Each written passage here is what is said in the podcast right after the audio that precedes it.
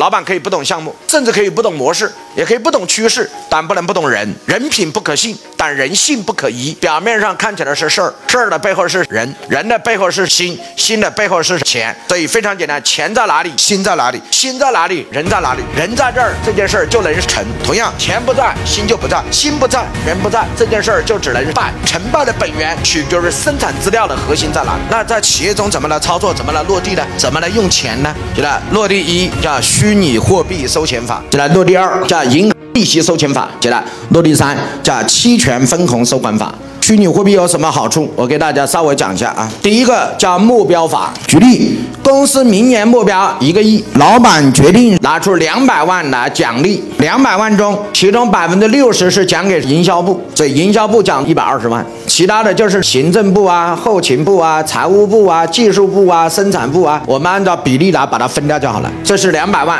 我一共我决定一个亿达成了，我额外再拿两百万奖励给大家，从一开始就把两百万印出来，其中。把印到的一百二十万分给营销部，营销部的人怎么拿钱？按照每一个月自己的业绩除以一个亿乘以一百二十万，这就是你每个月分到的虚拟货币。你现在拿的都是假钱，什么时候变成真的？一个亿目标达成，凭假钱去财务部领真钱。有人说王老师，那如果一个亿目标没达成呢？假钱就是假钱。什么员工希望这个目标达成呢？手上拿着五万、八万、十万、二十万虚拟货币的人希望他达成。哎，各位同意吗？这一招是不是？简单、透明、有力量，直接有效，不玩那一虚的。所以我本身也是小企业出身，也是做小老板出身。所以你看我讲的课程都是接地气的，和小老板的生活息息相关。不跟你们讲那些高大上的，也不跟你们讲那些上市公司的，那些距离我们遥远，我们就干我们自己的就行了。哎，各位同意吗？